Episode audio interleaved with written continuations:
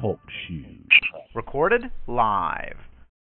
Hello, this is William Finck, and this is Christogenea Europe.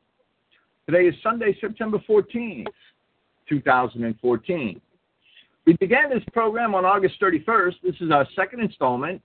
This is an outreach program to white people in Europe. That that's its original plan, and and um, we haven't promoted the program very effectively yet. But we hope that that it gave gets gained some steam, and and we actually do have and, and can use this program as a platform for interaction with pagans, identity Christians, and, and any racially conscious whites or, or inquiring whites from Europe, especially, and from America also, and, and, and the other places where our European race is settled.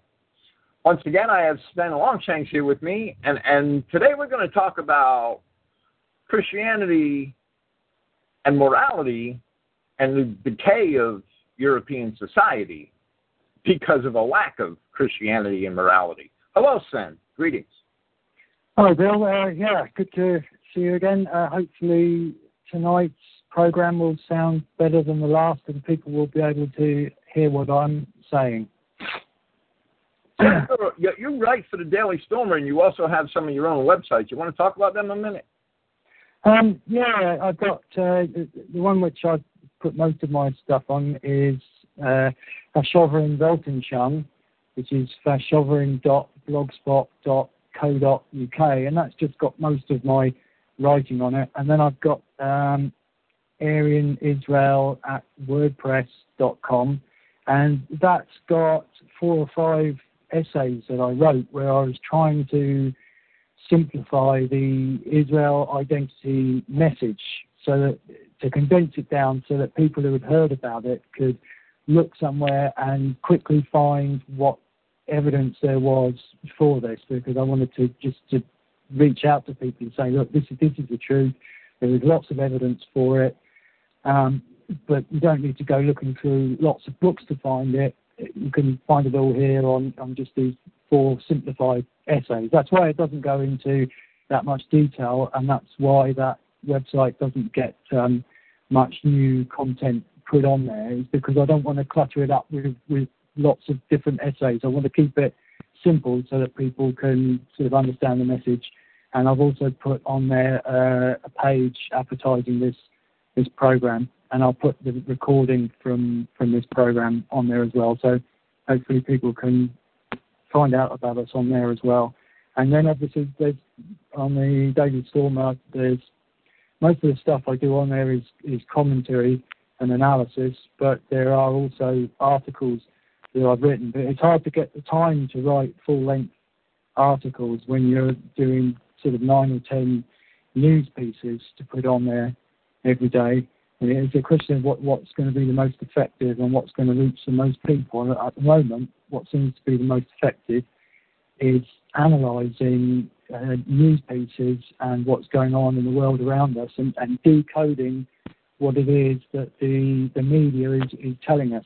So sort of trying to find the, the truth in amongst all the lies, I guess you could call it.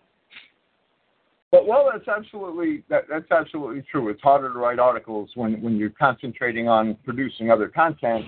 Uh, I'm up against the same thing myself. I have two podcasts a week.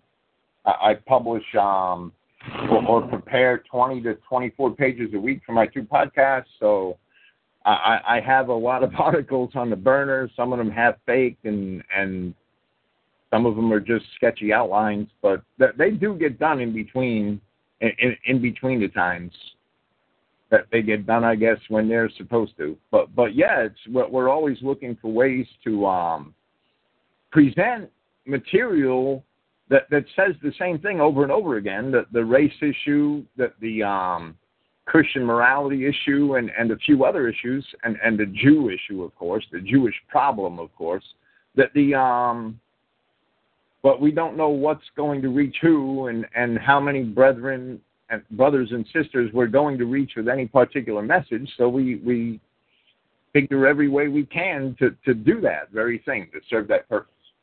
It, it's difficult. Today I want to um, talk mostly about this Rotherham debacle and and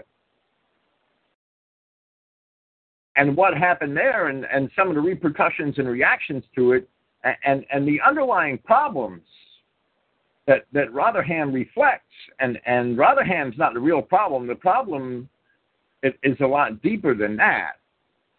I would like to start by reading a um, so that we have a good overview, and I think this is a good overview of what happened. Believe it or not, it, even though it's it's um, it, it has a lot of biases.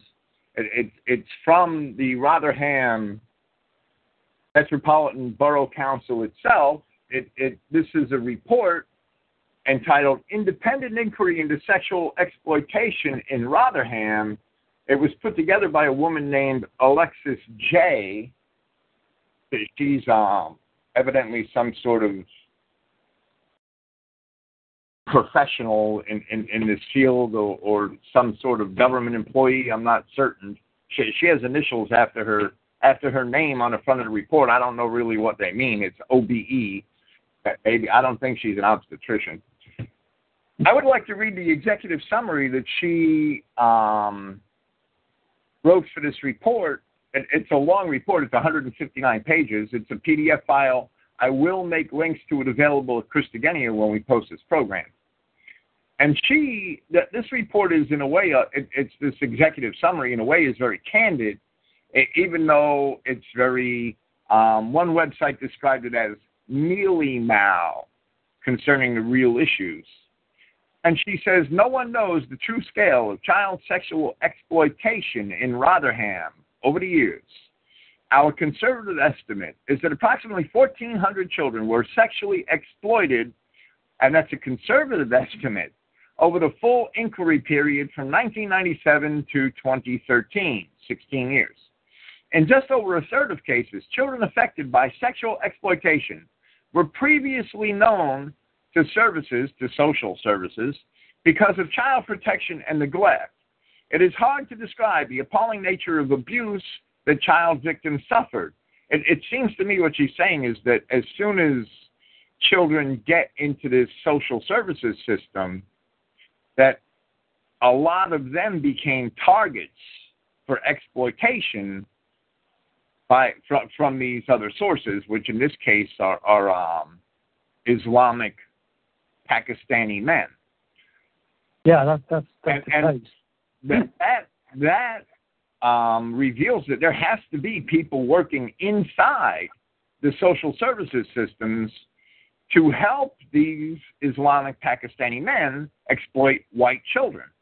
And there's no doubt that that's what's going on, whether they want to admit it or not. It had to be. It had to be the case. And to what extent that's going to be investigated and the results published is another story. He goes on to say, it is hard to describe the appalling nature of the, the abuse that child victims suffered they were raped by multiple perpetrators, trafficked to other towns and cities in the north of England, abducted, beaten, and intimidated. There were examples of children who had been doused in pe- petroleum, petrol, gasoline in, in the States, and threatened with being set alight, threatened with guns, made to witness brutally violent rapes, and threatened that they would be next if they told anyone. Girls as young as 11 were raped by large numbers of male perpetrators. This abuse is not confined to the past but continues to this day. In May 2014, the caseload of the Specialist Child Exploitation Team was 51. And I'm sure none of the um, perpetrators in that are probably these Muslims. More CSE cases were held by other children's social care teams. There were 16 looked after children who were identified by children's social care as being at serious risk of sexual exploitation or having been sexually exploited. In 2013, the police received 157 reports, and that's probably a, a small fraction of what's actually going on, concerning child sexual exploitation in the borough. Over the first 12 years covered by this inquiry, the collective failures of political and officer leadership were blatant. From the beginning, there was growing evidence that child sexual exploitation was a serious problem in Rotherham. This came from those working in residential care and from youth workers who knew the young people the victims, who knew the young people well. Within social care, the scale and seriousness of the problem was underplayed by senior managers at an operational level. So, so this is a systemic problem in, in, in just not doing anything about this. At an operational level, the police gave no priority to child sexual exploitation, regarding many child victims with contempt and failing to act on their abuse as a crime. Further stark evidence came in 2002, 3, and 6 with three reports known to the police and the council, which could not have been clearer in their description of the situation in Rotherham. The first of these reports was effectively suppressed because some senior officers disbelieved the data it contained. In other words, they had no care for the um, the data collection and, and report compilation of their own subordinates. This had led to suggestions of cover up, and, and that's, well, no shit.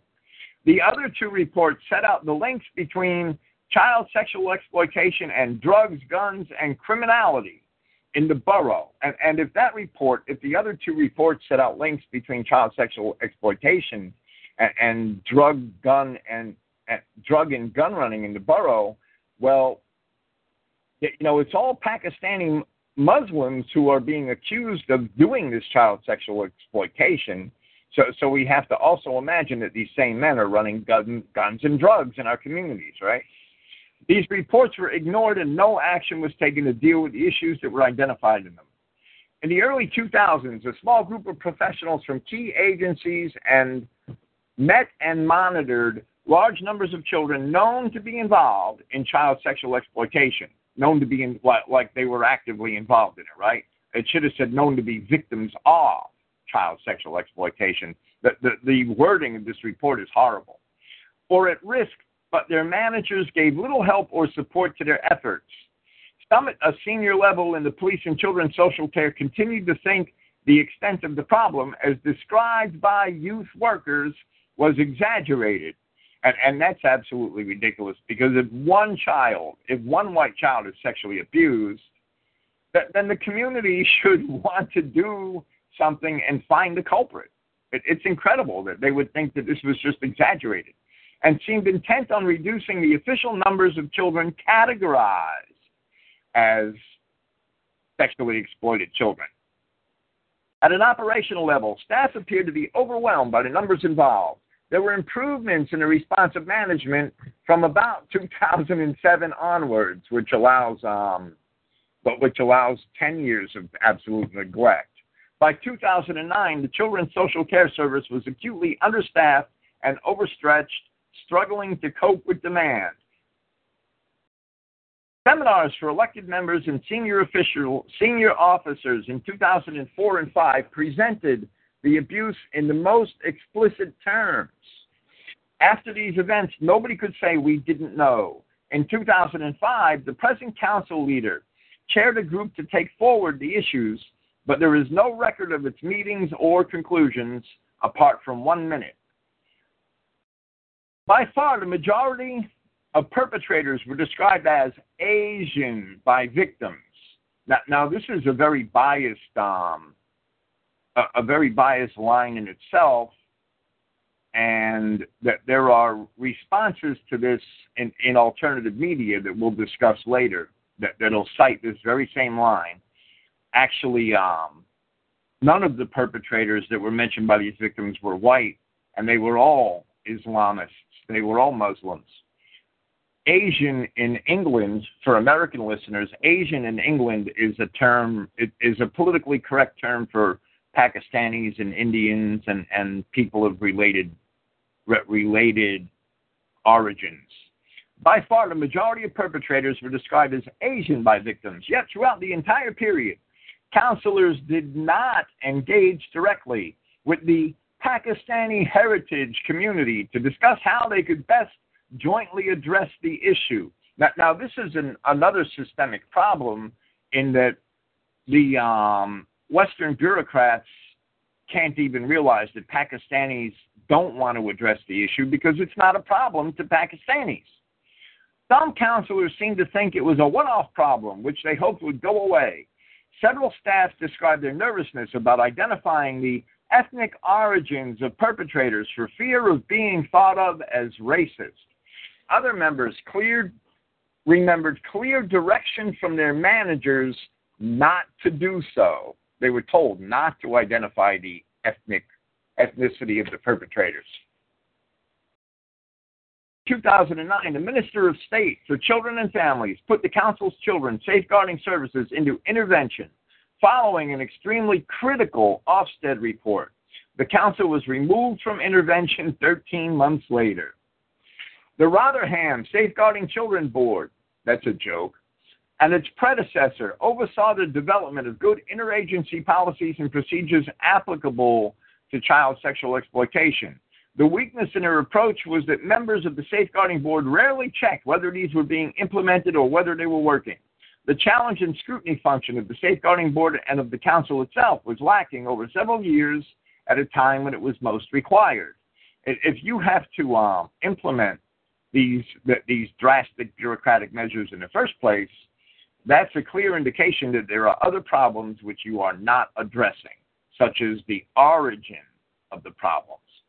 In 2013, the council leader, who has held office since 2003, apologized for the quality of the council safeguarding services being less than it should have been before 2009. This apology should have been made years earlier, and the issue given the political leadership it needed. There have been many improvements in the last four years by both the council and the police. The police are now well resourced for child sexual exploitation and well trained though prosecutions remain low in number. There is a central team of children's social care which works jointly with the police and deals with child sexual exploitation. This, work, this works well, but the team struggles to keep pace with the demands of its workload. The council is facing particular challenges in dealing with increased financial pressures, which inevitably impact on frontline services. The Safeguarding Board has improved its response to child sexual exploitation and holds agencies to account with better systems for the file audit, audits and per, performance reporting. There are still matters for children's social care to address, such as good risk assessment, which is absent from too many cases, and there is not enough long term support for the child victims. So, so they're treating the management of child sexual exploitation, that they're treating it as if it was equivalent to running a children's softball league or something and they're complaining about resources. But when you have a community full of wolves running around, and every time a wolf bites a child, you you you, you treat the child and do nothing to the wolf. Well, well, of course you're going to run out of resources because you're allowing the wolves to continue biting children. It's incredible the way this is being handled at a bureaucratic level. It's absolutely disgusting. And even when they they recognize and address the problems, they really don't do anything about it. This report doesn't really do anything about the problem. It doesn't. It's just um, sort of brought it to the attention of people, but they, they haven't uh, apologised to all the people that were trying to bring it to their attention before and go public with it. I mean, the, people that have been arrested for trying to uh, raise the alarm over this issue and that have been been saying what was going on. Uh, it was a court case against Nick Griffin, who was who was talking about this years back. And They say for how long that it's been going on for, and you think it wasn't just in, in Rotherham, it was going on in Rochester and Oxford. And they said that it's going on wherever there is a Pakistani community. What was going on? And what the first thing they should have been doing is, is going to the parents and warning them if it, that if they see Pakistanis hanging around their uh, daughters or their children, that this this could be going on. That, that's the first thing that, that should have been done. We should, should have warned every parent in that area to watch out for if, if their children were hanging around with these Pakistanis, because the way that they, they worked, they would they would talk to these young girls. They would buy them presents. They would chat them up in the takeaways. They would give them free chips, and then they would give them free alcohol.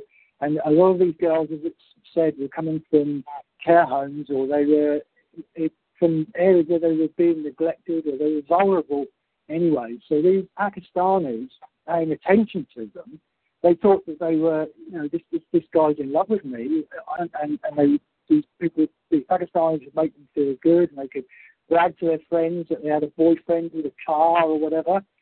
And then this is this was this is what's called the grooming side of it, where they're preparing these girls to then go and be gang raped and passed around in traffic.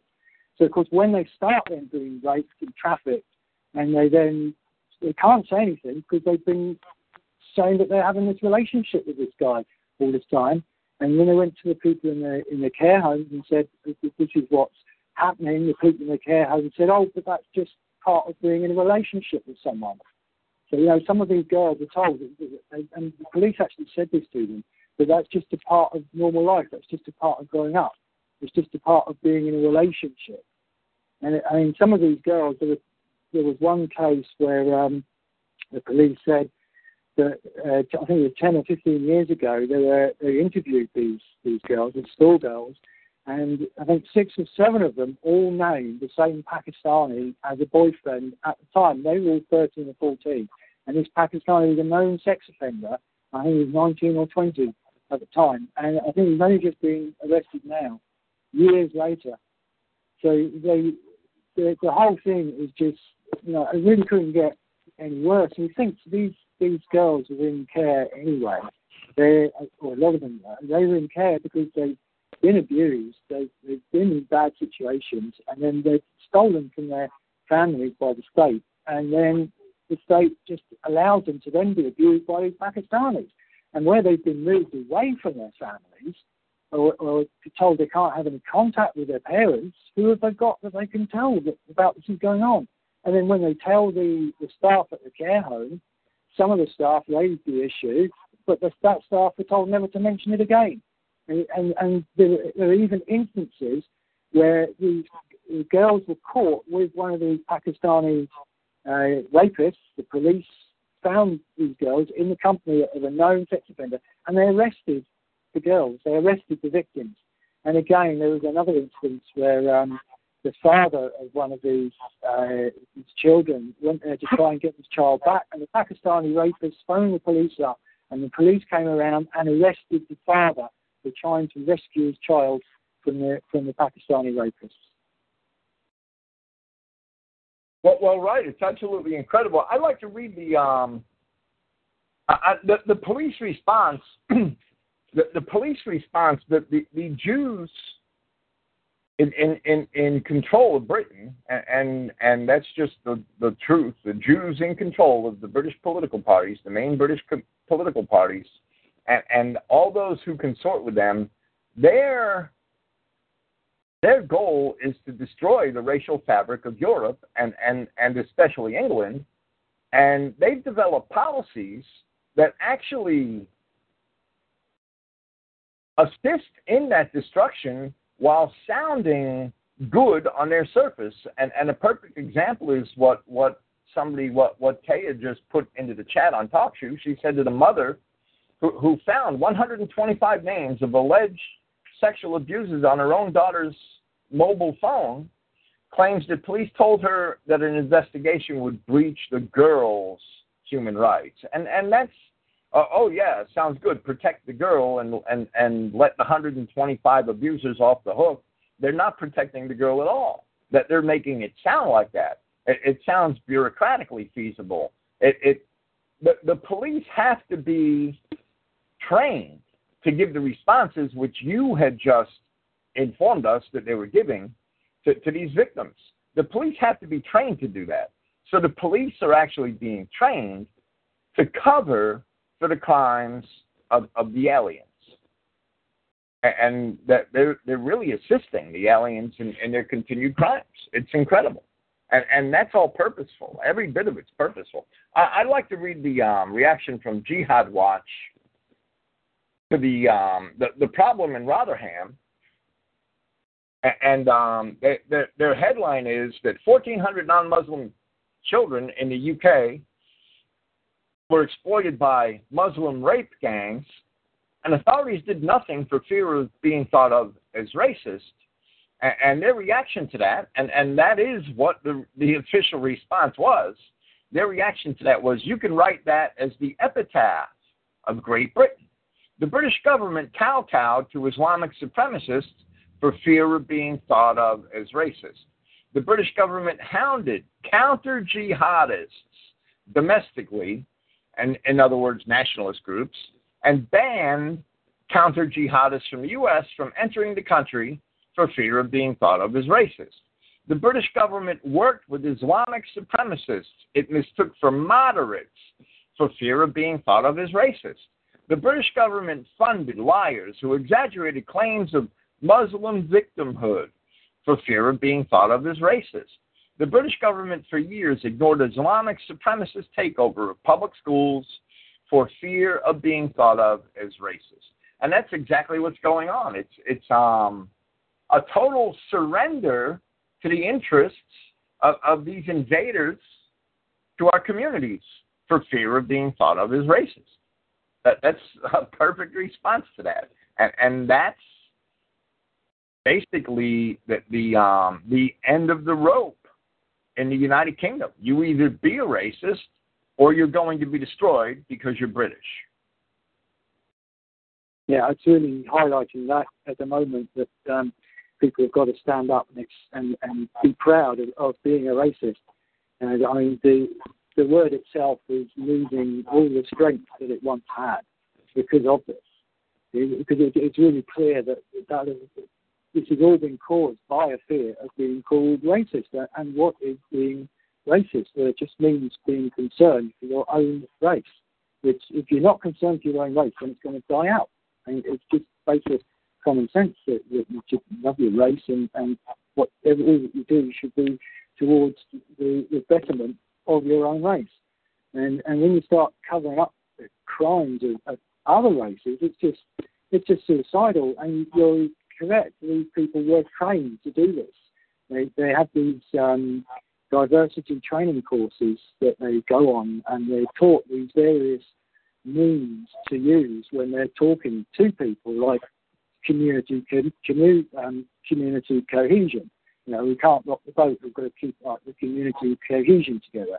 We have a, a, a diverse community, a multicultural community, and we're not we're not going to let a few crimes um, ostracize any members of the community. So they say things like this as their reason for not coming out with the truth behind it. But the way that it should be looked at is, and the way that I would look at it is, if you, you've got a um, faulty product on some on the shop shelves, say, say you've got baby food and there's a couple, and you've got a fear that there might be some baby food with bits of glass in it. They will recall every single um, jar of that baby food from the shelves of all the shops in the whole country, just because there's a chance that there might be but because some Muslim kid might end up eating, eating yeah. baby food. Yeah, but you know, they, if they say, well, it's not all Muslims that are doing this, just a chance that one Muslim is going to do this to one of our children means that they should all be removed. And it's not just one of them that's done this; it's 1,400 of them in Rotherham. And you know, this is tens of thousands. It could be a hundred thousand of our children that have had this done to them over the last decade or so in the, in our in our major cities. With 1,400 in, in a fairly small um, area in, in the Rotherham area. You know, it's just the mind boggles at, at exactly what's what's gone on, and you know what's going to be what's going to be done about it because they're they're, they're saying, oh, we we, we need um, uh, the police to step down, and we need social services people that were, that were working at the head of it to step down. But surely what we need is a complete change in our entire ideology that, that is frightened of appearing to be racist to point out the crimes of these people. I one thing I have noticed since then is they are now saying um, Pakistani men on the news that, that are actually committing this crime. They need to be doing that about every crime every single crime, they need to be us the, the race of the people that are committing these crimes. If, if they did that, then um, I think you'd see immigration stop pretty quickly and repatriation started straight away. And the more and more people are, are, um, are asking for this. You know, this is a dreadful thing for this to have happened, but at the same time, it is really bringing it home to everybody. Nobody can nobody can say you know make excuses for these people anymore. They can't say, oh, well, it's just one or two, or the the odd crime doesn't matter, because this is just horrendous. This is, you know, this is the entire generation of our young children have been screwed up by this. They, you know, they must all know people that have been involved in this, and must have all tried to say something about it, and they must have all been told, you know, just popped off with excuses and, and told, well, this is just something that, that goes on, and we, we can't say anything because we've got to allow these people to be here. Well, we got to have these people here? You know, there's, there's no reason whatsoever for having these these people in our countries. I, I don't even like to call them people. To be honest, these creatures, beasts is what they are. Our beasts. I'd like to read the um the, the Breitbart.com. This is surprising because of the source. This is a it, it's kind of alternative media, but it's a it, it's a relatively mainstream website, and and um it, it's it's near the top 1,100 websites in the world. It, it's hugely popular. That they um that they report on this on, on this Rotherham issue by saying Rotherham, 1,400 children groomed, drugged, and raped by multiculturalism. And at the beginning of the article, they ask, when is the sexual abuse of children culturally, socially, and politically acceptable? And they give the answer when it's committed with industrial efficiency by organized gangs of mainly Pakistani men, and, and the other men involved are Muslims, they're just not Pakistani, in English northern towns like Burnley, Oldham, and Rotherham, of course. But obviously, you're not allowed to admit this, or you might sound racist. That's why, for example, in today's BBC report into the fact that at least 1,400 children were subjected to appalling sexual abuse in Rotherham between 1997 and 2013, you have to wade through 20 paragraphs before finally you discover the ethnic identity of the perpetrators. And even then, the embarrassing fact slips out only with the most blushing mealy mouthedness. And, and they report that they repeat the line from, from the Borough report where it says, by far, the majority of perpetrators of abuse were described as Asian by victims. Well, the Borough report put that on page two, and a BBC report based on the Borough report puts it on page 20, but which is actually pretty damn sad, and, and, and it's comical the, the, the lengths that these liberals and, and, and these Jews go to to to hide the fact that this is a racial epidemic. It's an epidemic based on race. It, it's if these if these immigrants were white Americans or, or white Canadians or white Australians, this problem wouldn't be occurring. There wouldn't be a problem with immigrants. These immigrants are Pakistani Muslims that, that have um, absolutely no care for white society. Muslims treat non Muslims, and, and their religious texts tell them to treat non Muslims like dogs. They're not even people, they are open. If you're a Muslim, you see non Muslims as um, able as, as able to be preyed upon.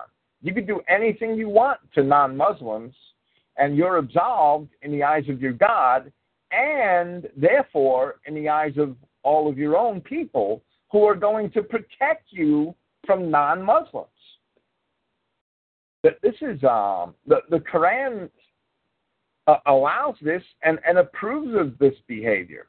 Muslim men and, and Christian girls Christian girls are um, are targets for rape and abuse by Muslim men simply because they're not Muslim girls. And Westerners don't understand this. And Western bureaucracies, including police departments, were never designed to maintain order in an environment where an army of occupiers are the chief criminals. And, and this is the case. The occupiers care nothing they only care about Sharia law and other Muslims, and they only give that lip service, but they claim to care about that, and that's all they will follow when they're compelled to follow the law. The occupiers care nothing about British ethics, British laws, British customs. They care nothing about British people. And the bureaucracies, and the police department is just another bureaucracy, are purposely kept blinded to the reality of the situation. And therefore, they are, even when they want to defend the people, they're helpless to do it.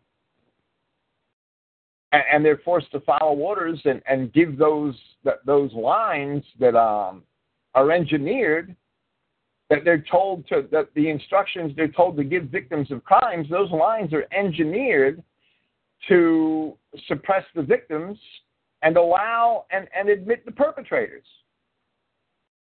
so, the bureaucracies are not going to protect western nations from the problems which all of these muslim invaders present the communities. It's never going to happen. A large part of it, as you as you said there, is they they have this uh, community cohesion amongst themselves where they're they're not going to um, they're not going to offer up any of their members of the community for having done this. They're not even going to speak about this in their mosques or, or, or tell their community members not to do this. Now, there's never been any condemnation from um, the Pakistanis or the Muslims for their own people actually doing this. There's never been any condemnation of that. And even when this happened, and the BBC was desperate to start to interview some Pakistanis about this and about how they felt about this. And they weren't talking about how dreadful the members of their community had been. They were talking about how members of the police ought to um, ought to step down. And then they started, and they started talking as if they were the victims in all of this. And, and nobody pulled them up on it. But none of them have actually condemned their, their people for doing this. As you say, the, the Quran allows it. If anybody is not a Muslim, then they are just treated as dogs. They're kafars. Uh, that means dogs. It means lower than, lower than dogs, really. And the whole religion of um, Islam, it's you know, it's like an anti-religion. It's, it's similar to Judaism. the, the Arabs are, are, a mongrel race. They're not a, a, pure race like, like white people. And I was looking back at um, when I was looking at stuff for this program today, Bill. I was looking back at, at pictures of the Arabs when they were invading Europe in the 10th, 11th, and 12th century. They're all different shades, there's no sort of uniformity to them. There's a uniformity to them now. They're sort of like a you know a, a coffee coloured Pakistani sort of colour. But, before that, they were, they were just all different colours. Where they, were, they were sort of light shades, dark shades, negro shades, and, and this religion that they've got, this religion of, of conquering, it's an anti-racial religion, and in there it encourages in the Quran, it encourages the breeding between the races. Since there isn't a, um, there isn't any any races, there isn't any nations. There's just this one uh, Muslim nation, and if you've got slaves, you're a different race. You could just marry them. There's no no restriction on that. So it encourages more and more mongrelization. And it, anyone that is not a Muslim, the law is going to apply to them. So they can be raped, murdered. And of course, they, when they when they do this in the, in the countries that they subjugate, rather than being at risk of being raped and murdered, the people then convert to Islam and become just like them. That, that's the way that the whole religion works. It's like a a, um, a, a self-fulfilling thing. You've got it's not you've got uh, a mongrel race which doesn't have these the same values that we have because it is a mongrel race, and then the religion that comes from it reinforces their mongrelized values and, and then of course their, their genes reinforce it again, and it, it just feeds off of itself. So people try and say, well, this is a, a Muslim problem, not a racial problem. It's it's both because Islam itself comes from a particular race, and that particular race is a mongrel race. Now it's an Arab race, so you know you can say that that comes from all all mongrelized races that's why they're susceptible to Islam. That's why you've got Pakistanis that are susceptible to Islam. That's why you've got Arabs that are susceptible to Islam. Uh, it has a lot to do with, with Jewry. I mean, first off, um, Muhammad was trying to appeal to the Jews, and it was only when, when the Jews refused to acknowledge him as a prophet that he then started promoting the Arabs, and it became uh, actually Arabic religion. Because it, you know, Islam and Judaism are very, very similar religions, and, and they're both imposters by trying to cash in on saying that there's something to do with Abraham and they're not. Um, so there's a big similarity there between the two, and of course the, the Jews are responsible for bringing them over into our countries in the first place with their um, changing of our immigration laws and then changing our laws to prevent us from criticising them, and they're both working together to, to this day. There's, there's a company called Tell MAMA, which is um, which reports on so-called Islamophobic crimes when people criticise Muslims, and it's it's Jews that are running that. It's Jews that are, at the top of that that are um, the uh, what's what's the word for it? The advisors that are actually giving the advice at the top, the executive advisors are Jews of this uh, Islamic company. So this idea that the the Muslims are somehow against the Jews and you know, it's, it's fake. They're, they're both part of the same thing. They're both the enemy. All of all of the strife and agitation between Jews and Muslims in the Middle East is designed to flood the Christian nations of Europe with Muslims. It's designed to do that. These wars, this war in Iraq, that this um, well, well, this war that they're pressing for in Iran, this war in Syria, that the um, the, the agitation in Egypt, the agitation in Libya, it's all designed to send Arabs to Europe. And it's coming in Turkey. It, it's only a matter of time, maybe five years, ten years after they're done with Iraq, and and if they can't get into Iran, it'll happen in Turkey. If it when they're done with Syria, it'll happen in Turkey. It'll be country after country after country designed to send as many refugees as possible that are Arabs into Europe, into America, and, and, and it's a purposeful plan. And, and, and the American that the American and, and European people fail to see the um, the conflict in, in the reports that they're fed from the media, which insists that Christians hate Muslims in the Middle East and love them at home. What what what kind of sense does that make? But that's what they're being told. They have to accept Muslims at home, but they have to hate Muslims in the Middle East. That makes no sense at all, and people do not that they're absolutely blind to the hypocrisy of that. Well, even uh, you've even got the, the churches uh, having group prayer meetings with the Muslims and, and trying to and encourage uh, interfaith dialogue in between the established churches and Islam. While the religion itself is totally anti-Christian. Uh, there's a, there's a, a verse which uh, Paul said in, in Galatians which speaks specifically about Islam. The Islam, the Quran was dictated to Muhammad, supposedly by the angel Gabriel. And it says here in Galatians 1, chapter, uh, chapter 1, verse 8, But though we or an angel from heaven preach any other gospel unto you than that which we have preached unto you, let him be accursed.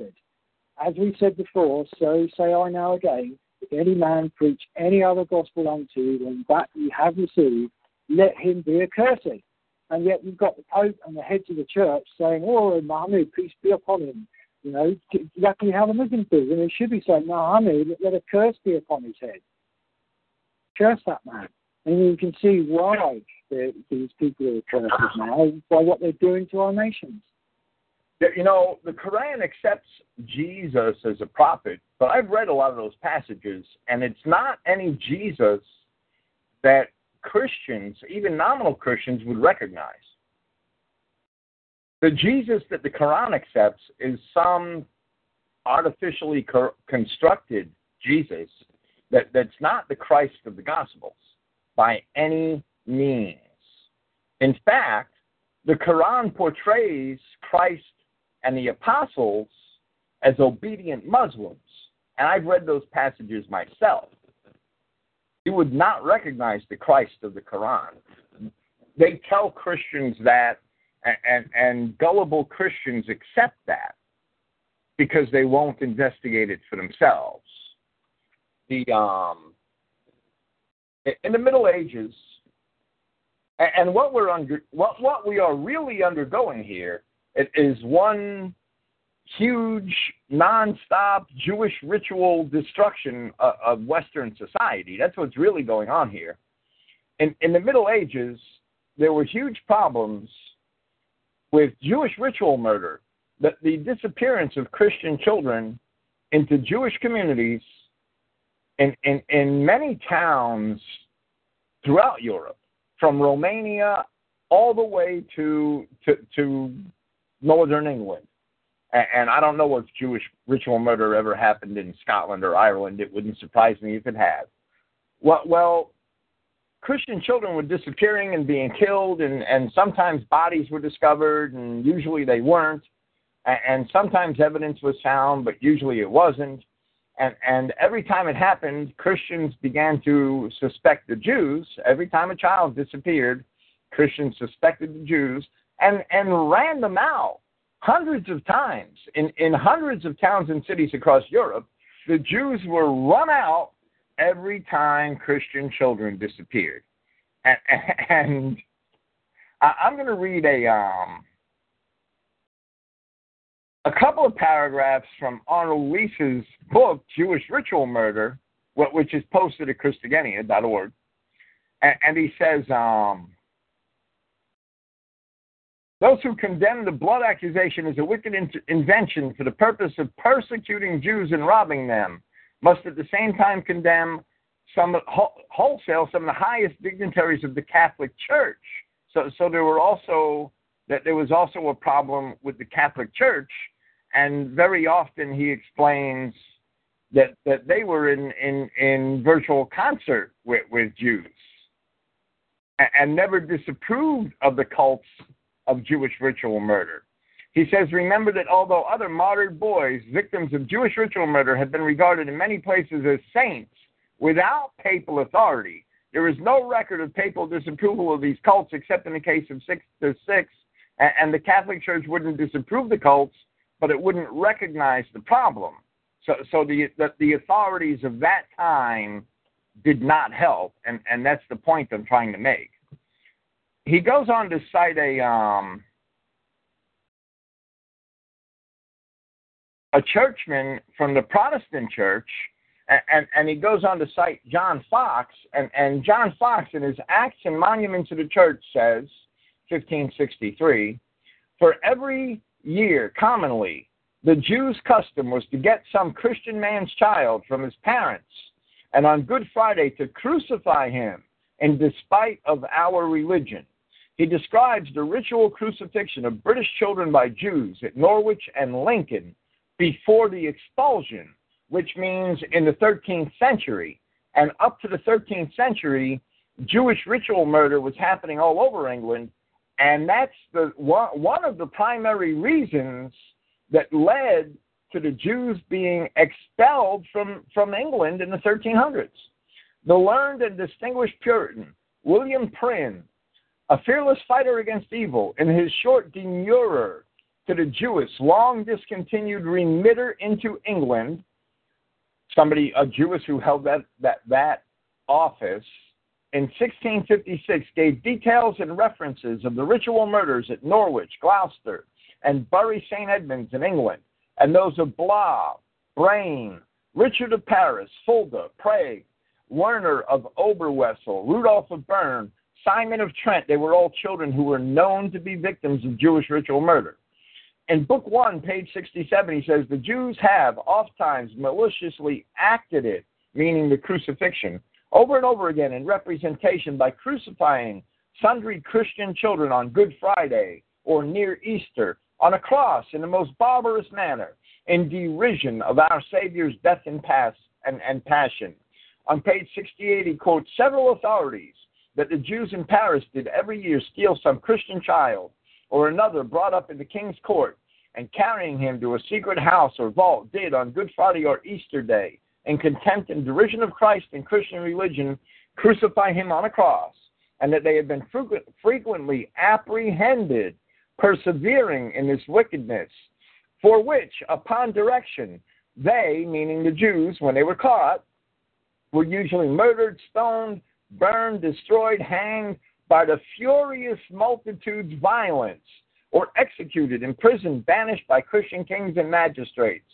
Yet, such was their malice to Christ that they would still persevere therein and act it over again upon every opportunity.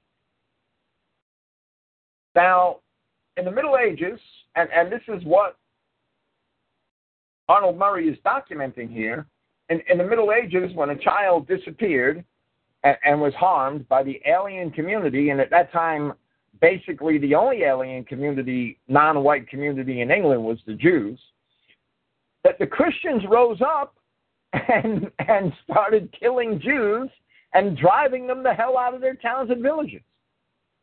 And, and today, what we have 1,400 children who, who are basically lost. I mean, they're not dead, but they are lost to these Pakistani sex fiend, perverted infidels, and, and, and Christians just, most of them just don't care. They cover it up. They don't want to be seen as racist.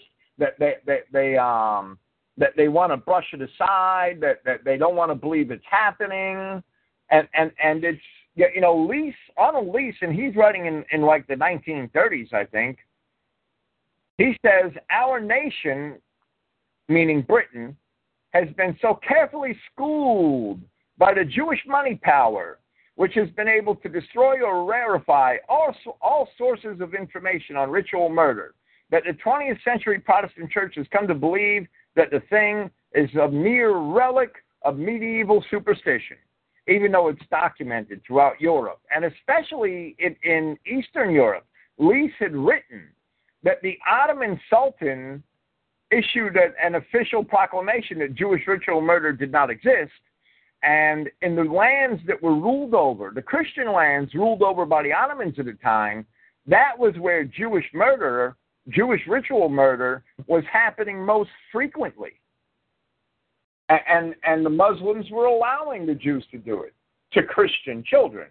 Now, it, it, it, it was happening at much greater frequency in the east for that reason, in Greece, which was Ottoman controlled, in, in, in Romania, in Hungary, and, and, and in other places in, in the Balkans where the Ottomans still had control.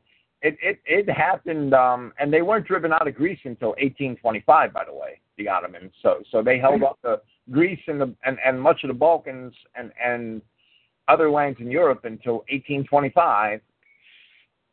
The, um, the Jews and, and the Muslims were working hand in hand against Christian children and, and, and against Christians, feeding off Christians. They're doing it today in England. It's the same thing all over again. And, and, and they've gotten the, this administrative control over the, the, the Christian king's men. They have administrative control. The king's not a Christian anymore anyway. The king's a Jew too. and um, it, it, this is basically no different than organized Jewish ritual murder. It, it's the organized destruction of white children and, and, and the fabric of white society. You know, this is the thing. I very, very uh, poignant what you were saying there. I mean, it would take one Christian child to be abducted by these Jews, and the whole community would rise up, and there would be a pogrom, and they'd push these people out. And, and it did. It happened all the way across all the way across Europe. So we know that it, it, it factually it happened because it was the highest courts in the land that tried these cases. There were confessions. There was forensic evidence. You know, there, there these court cases. The Jews were guilty of this, and we try and say it's a libel today or a blood libel, but none of these cases were these court cases were ever overturned.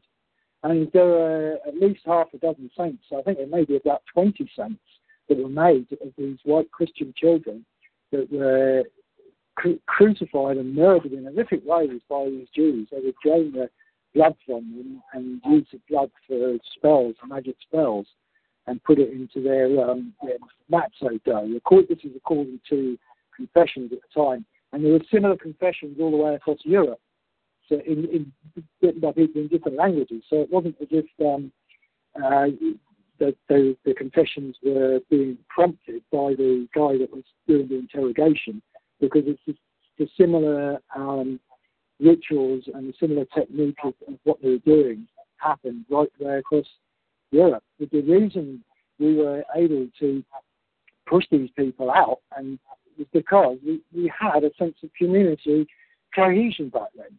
Because when we were a Christian nation, being a Christian was your personal identity, but it was also your collective identity. So if one of you was hurt, that was all of you hurt.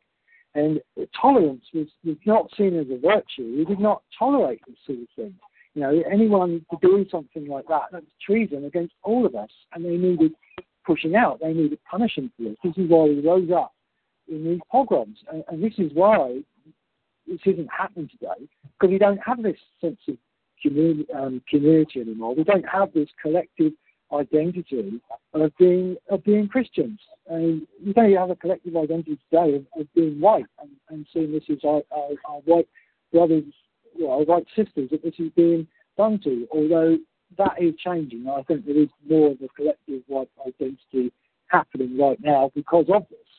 But back then, we didn't even have that. It was just fact that we had our collective Christian identity enabled us to, to come together as a whole and eject the Jews from, from our countries. I think we did that in um, England in, in 1290.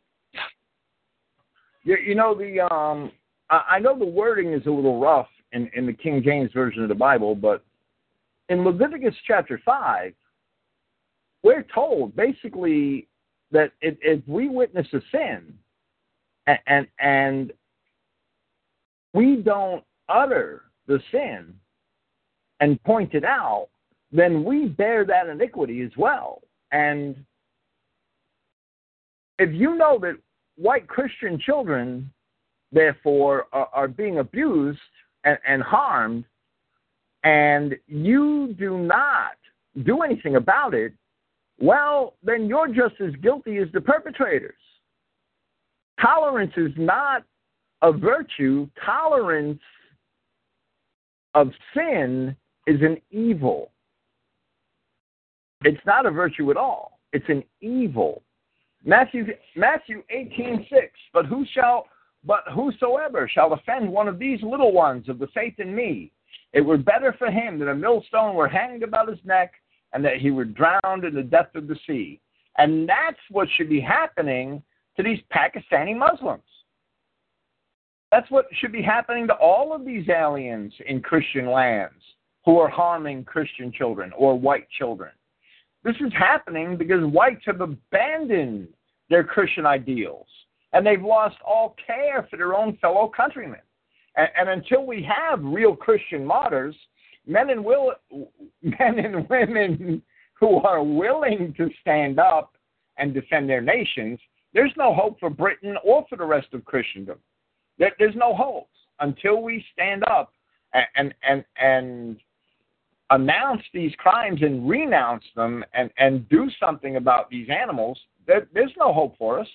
I was watching a um, I was watching a video this morning about that English Defense League demonstration, what which occurred yesterday in, Rotherham, and they got it, it looked like they probably had better than a thousand English Defense League members there, but you know some of them were interviewed, and and and they claim not to be racist, and they claim to respect other people's religions, and they claim that that the aliens can stay as long as they'll work for themselves and not be a burden on the taxpayers.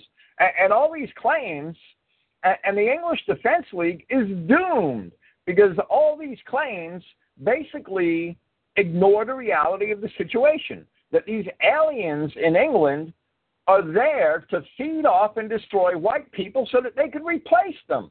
So the EDL, they are basically um, claiming to be against these crimes, but they're facilitating their own demise. They don't have the whole story.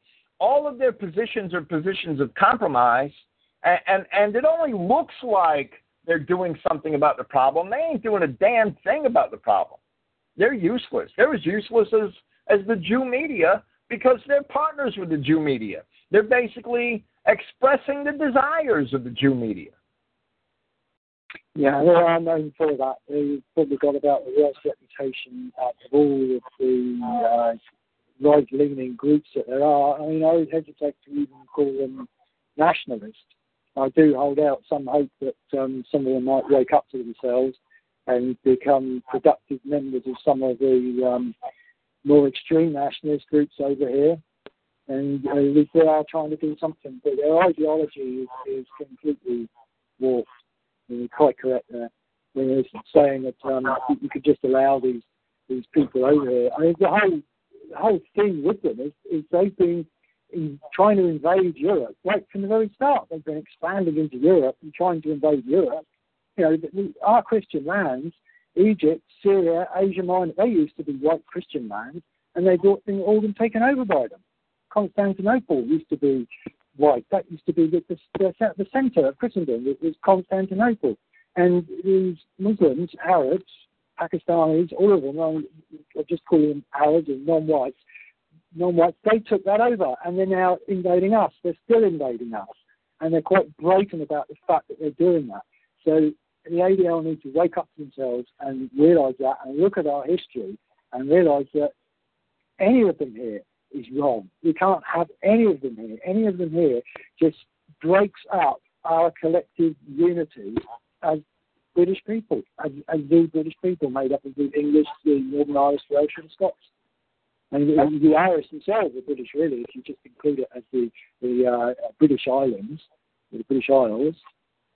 But just as in, in Britain, the United Kingdom, we are a white people, and this is our land. And any, any time we've been invaded before, we've, we've managed to repel it. And the Muslims have never done anything else but try to invade Europe. I mean, they even got as far as Iceland, where they were snatching the white women from the Vikings over in Iceland and then selling them as slaves back in Africa, which is how their, their skin lightened up, was with all the white slaves that they were stealing from Europe. They, they took over southern Spain, Italy. The Jews helped them in to southern Spain, uh, and the Jews call it their golden age, was between 800 to 1200 AD, which is when the, the Muslims were in control of Spain. You know, and they wanted to keep heading north, and it was, it was Charles Martel, this you know a great hero a man, that repelled them at um, the Languedoc area in, in South France. And it, it was his grandson that was Charlemagne who insisted that, that we actually become a Christian empire in, in that part of France and, and Germany, the Frankish Empire. And it was because of that that we were able to unite and repel the Muslims back there and kick them back to their sandy desert lands. You know, that, this is the reason why it's important that you have a unifying religion. Charlemagne realized this and he unified the people, and because of that, we weren't taken over by the Muslims right way back then.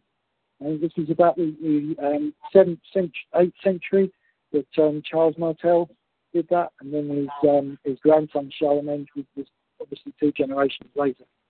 Well, well right, and, and a lot of the um, a, a lot of the pagans get confrontation, and and they're absolutely ignorant. They get confrontational over the fact that Charlemagne forcibly converted the Saxons to Christianity, but what they are short sighted on and, and what they inconveniently don't know or, or don't mention is that when Charles Martel, Charlemagne's grandfather, in, in the 8th century, was fighting the Muslims in the West and, and the Tours, the Saxons were destroying their fellow whites and, and looting and pillaging their fellow whites to, to his east and, and in Germany.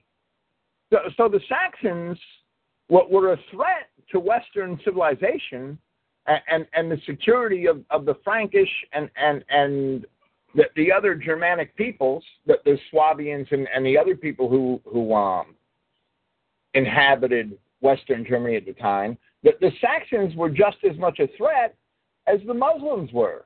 And, and if the Saxons had had their way, the the Frank the tribes of the Franks and, and the Alemanni and, and, and the Swabians who, who already lived in those regions would have been so weak that they would have fell to the Muslims.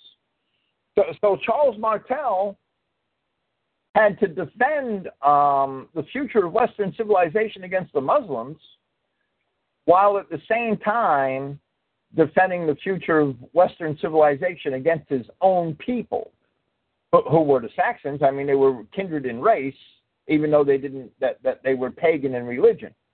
They were the Saxons were converted forcibly for their own damn good. Because if they didn't convert, they would have eventually had to be exterminated, and, and, and Europe would have self destructed a thousand years ago. Now, after the Saxons were converted to Christianity, the greatest period of German history in the Middle Ages was about 150 years later under Otto I, the Saxon king. And, and, Germany was at a high point in its culture at that time. And, and um, I'm not saying it hasn't had other high points since then, but Christianity brought the Saxons out of the swamps, basically, as far as I'm concerned and and and and did everything beneficial for the Saxons. So so the the um, the pagan critics of, of the conversion of the Saxons to Christianity and, and the pagan critics of, of Charlemagne, well, well, they, they should just go to northern Germany and, and sit on the ground in the damned swampy forests and, and, and forsake everything that, that Christian Europe has developed under a Christian society that they should forsake it all and go back to the forests of Europe where the Saxons came out of.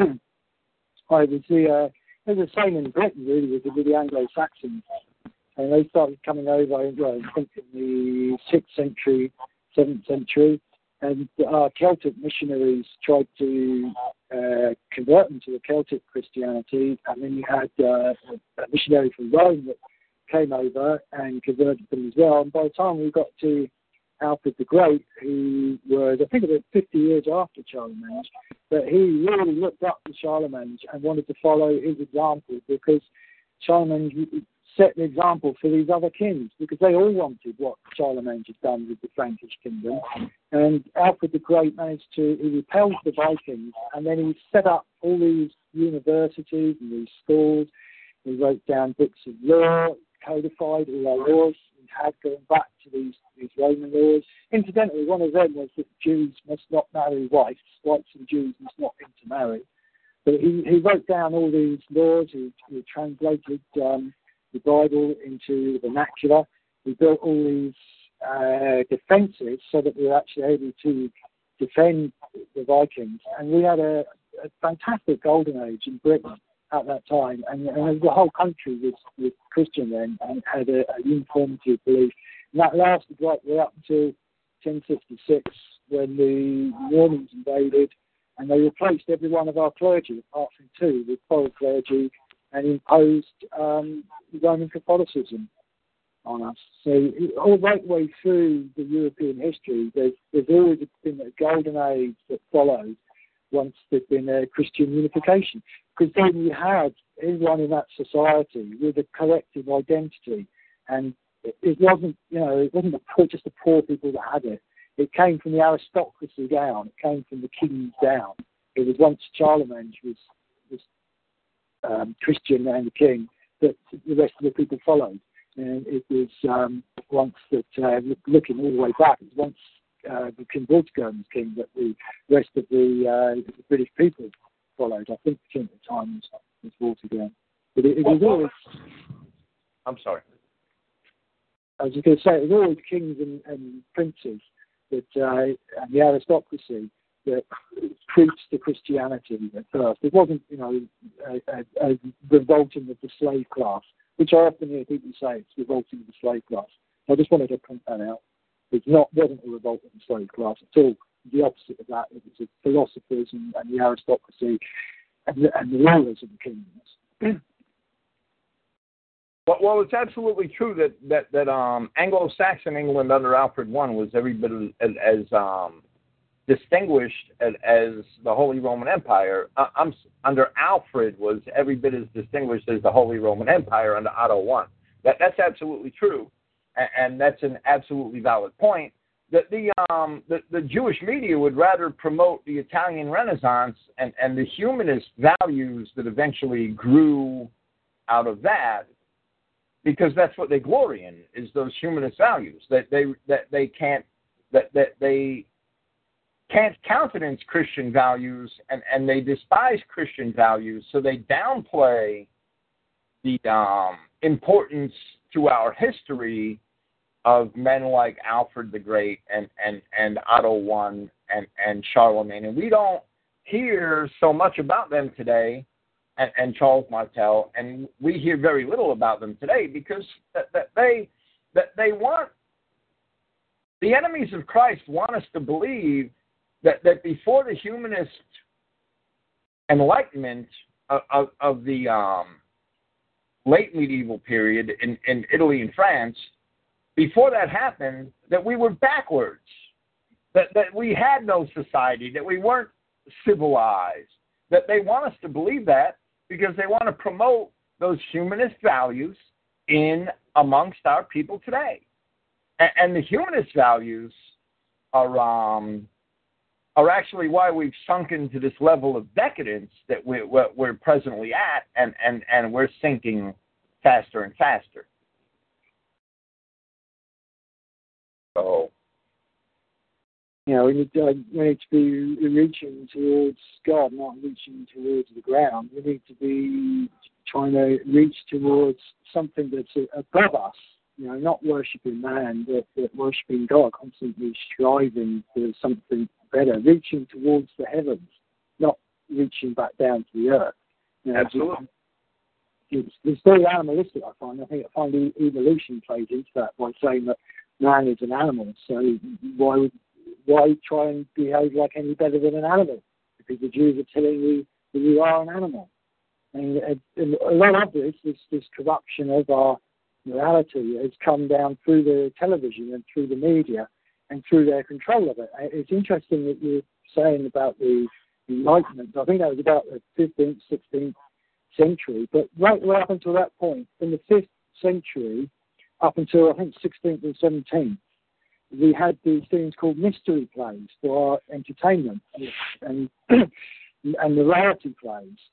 And they were basically plays and stories. Some of them were to do with bits from the Bible, and other bits were just more to do with morality.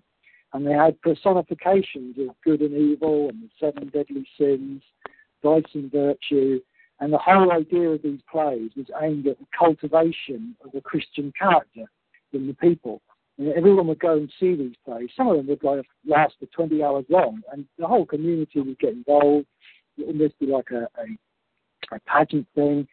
And the guilds, the town guilds, took responsibility for this. So you'd have like the Bakers Guild and the, the Ironmongers Guild, and they would do like a mystery play that was to do with their guild. So the Carpenters Guild would be to do with the Ark, and the uh, Bakers Guild would do loaves and fishes. And this is how these plays started out. But this, this was our entertainment, and it was all about instilling this, this Christian character into people. And the Pope tried to ban them about the 12th century, and the Reformation banned them again in the 15th century.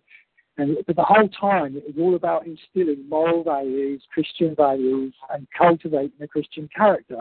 And, and I'm not sure how far it carried on for before it then started getting corrupted. But it might, it, you can go from there to looking at what our television is now, which is all about promoting an immoral character and the lowest, basest values that you can get. And this is all to do with, with the Jews taking over our media and our entertainment.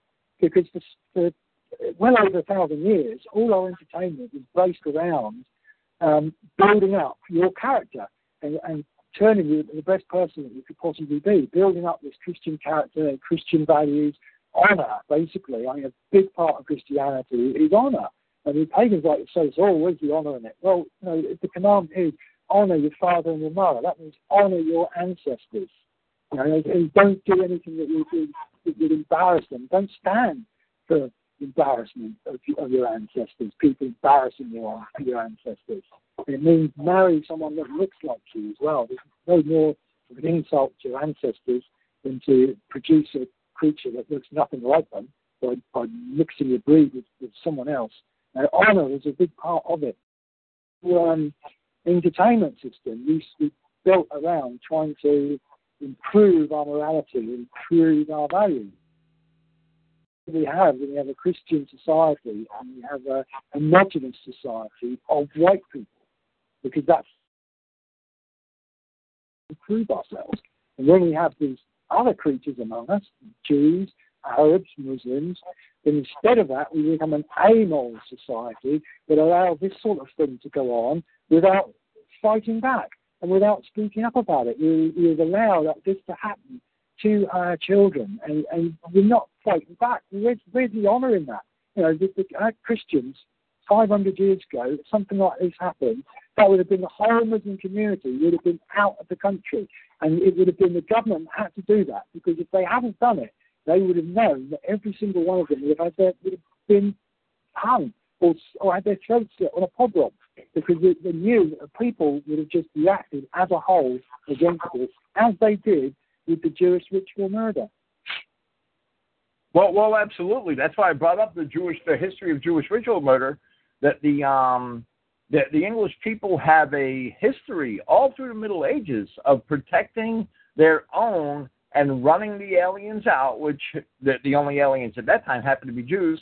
Every time members of their community and and, and children were harmed by these people, they ran them out, and and and the the king was always um, caught up in, in, in a position where, because he was embedded to the Jews, many of them, what where they had to figure out how to defend the Jews from the people.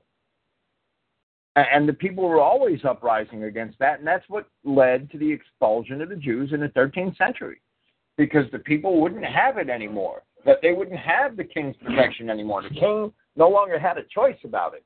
That they had to expel the Jews. That the um, to, today it's the same problem all over again, except today the Jew has a lot of helpers and friends, and everybody that's an alien that, that's imported into Britain is actually, or, or any white country, is actually doing the work of the Jew. And and, and if white people don't um, gather around that their Christian moral heritage, they're going to have no defense against this. They have no defense against this whatsoever. And, and the mealy mouthed expressions made by the EDL, the EDL is just controlled opposition. That's all they are. They're controlled opposition that they stand there and they allow themselves to be called fascists and racists and Nazis when they're not fascist, racist, or Nazis. So, so they're just controlled opposition. So, so that people get to think that anybody who's a nationalist is a Nazi and you don't even have to be a racist, and you don't want to be a Nazi, so you're never going to do anything like join the EDL or, or, or any other such group like that. You're not going to do anything to defend your nation, your stock, your race, your, your heritage, because you're you'll be afraid of being condemned and assaulted by, by these socialists and these anti-racists, like the EDL does. And and and it's crazy because they're being assaulted while they stand for nothing. It, it's all a dog and pony show. It, it's ridiculous. That's it's a dog and pony show. I have no other way to describe it. it it's a circus. There, there was another group. I, I'm not that familiar with them. The, the um, Britain First group actually had a, a, a demonstration at Rotherham a week before the EDL la- last week on September 6th, but but I haven't had the chance to evaluate it in time for this program. Well, that was quite actually that was quite good. I was quite impressed with that. I mean, the, the Britain First are more patriotic, and they say, well, they're not racist, and they're very sort of softest sort of group, soft soft right. Really, they get a lot of they get a lot of um, a lot of people attack them for not being racist enough and just being sort of anti-Muslim. But since this has happened, I've I think they've really improved. They went into the offices straight away, the council offices, with a big banner saying justice for the victims of Muslim grooming, and they were demanding to see the people that ran the council and say, why have you done this? And you need to step down. And they filmed it, which was good. And then the following week, they had a um, another meeting there, and there was, say, well, good couple, two, three hundred people there from Rotherham, and they had uh, like a PA system, and they were speaking, and, and what they actually said was was pretty good. And they were talking about the British people, uh, white children. Uh, they were becoming more more racial, more leaning towards the racial side of things. And then you've got other groups, um, National Action, who you know they mention the names of the Jew. They're unashamedly racist, unashamedly um, National Socialist and we are doing activities, but again, they're all like a, a sort of uh, flash demonstration somewhere, and, and they have uh, they can't get as many people as Britain First, but they're more effective in the way that they do things. They'll put stickers up everywhere. They'll go to a university, flash that, or uh, suddenly appear in the middle of a uh, shopping centre and speak. And they're a lot more hardcore in their message. Now, I think they've gone there this weekend along with National Front again, who are more hardcore in their message, and the British movement. But the, the EDL are a very big, big disappointment, really. The National Front went there on the first day that this happened, when Britain First did their big demonstration in the council offices, and the EDL were calling the National Front fascists and telling them to go away, and, and, and that they didn't want anything to do with it. And the National Front had gone up there to make their feelings heard about this, and you would have thought that the EDL would have been happy to have had them join up with them, but they weren't. They rejected. So that was, you know, that really sort of what you need to know about EDL. They're rejecting like the other nationalist groups. But from what I can see, it, the more noise that's made about this, the better. It really is. The more noise that's made about it, the better. And um, people say, well, UKIP haven't said anything about this. But UKIP is a, is a different matter. That's a political party that are looking very, very close, like they're going to get into the government. And I'm not sure it would be a good idea for them to rock the boat. I don't know how many Muslims they've actually got voting for them. And I think it's more important for um, UKIP to actually get into power and stop us from being in the European Union and stop immigration rather than um, making a stand over an issue like this that could hurt them politically. Because if UKIP don't get in at this election, that's it. Because it's going to be five years to the next election, and the in, at the immigration rate that it's going at now, that will mean that there'll be 30% of the country will be colonised by the next election if we don't get somebody in at this one. So, you know, I, I'm not really holding my breath for UKIP to start holding demonstrations against this, and I'm not sure it would be the right thing for them to actually do that. I just just wanted to say that. I don't want to get too political in the program, Bill, but just so that listeners are, are, are aware of um, the situation in Britain, really, and with all these different groups. Because the EDL have never been a racial nationalist group. They've always been civic nationalists. They've got a, a lesbian gay department. I mean, there's no lesbian and gay department in Britain First or in um, the National Front or any of the others, to be honest. And EDL have got a, a Sikh department, so they're, they're sort of the, the weakest ones a lot, but they get the most publicity, but they're not actually achieving anything. Whereas UKIP are achieving something politically. Britain First are achieving something because they're making a lot of noise. People are looking their way. They're making some very effective videos. National Front, again, they're making a lot of noise. They're rising again after being um, hit heavily with, with leadership disputes. And, and you've got National Action, which uh, Uh, like a, a student group, which aren't a political party, and they're just about demonstrating and, and getting the racial issue into people's faces, basically. So, you know, it is things are looking up for Britain in, in the way of nationalism and as in rising and in, as in the way they are dealing with this. It's obviously a dreadful thing to have happened, but at least it is putting the racial issue on everybody's tongue, basically, and it's, it's putting it there at the forefront. And we need to keep it there. So as many demonstrations you know, as possible, I'd like to see, because that ensures that it, this issue doesn't get forgotten about. You know, and as far as being a Christian, you know, I know that all this is going to come to an end, but that doesn't mean that I'm not going to stop fighting and trying to change it and working as hard as I can for my race. You know, I see that we've got to keep doing that right way up until the end. We know that there is going to be a, a, a day of the Lord, you know, we've still got to keep fighting. There's no point just just giving up and saying, you know, oh well, it's all going to come to an end anyway, so why should I be bothered? You know, but that's not the attitude. You've got to keep fighting right the way through to the end. well, well, that, that's what we we right. We have to keep fighting, even though we should know as Christians that that we can't save ourselves. We have to fight the good fight, and, we're required to do that of, of of our Savior. So so, well, we have to press ahead, even when we know that that we're outnumbered, that we're going to be outnumbered. A um, having God on our side, we always have a majority, and we are going to prevail. God's creation, God, our God, will not allow the Jews to mock His creation forever. It's just not going to happen.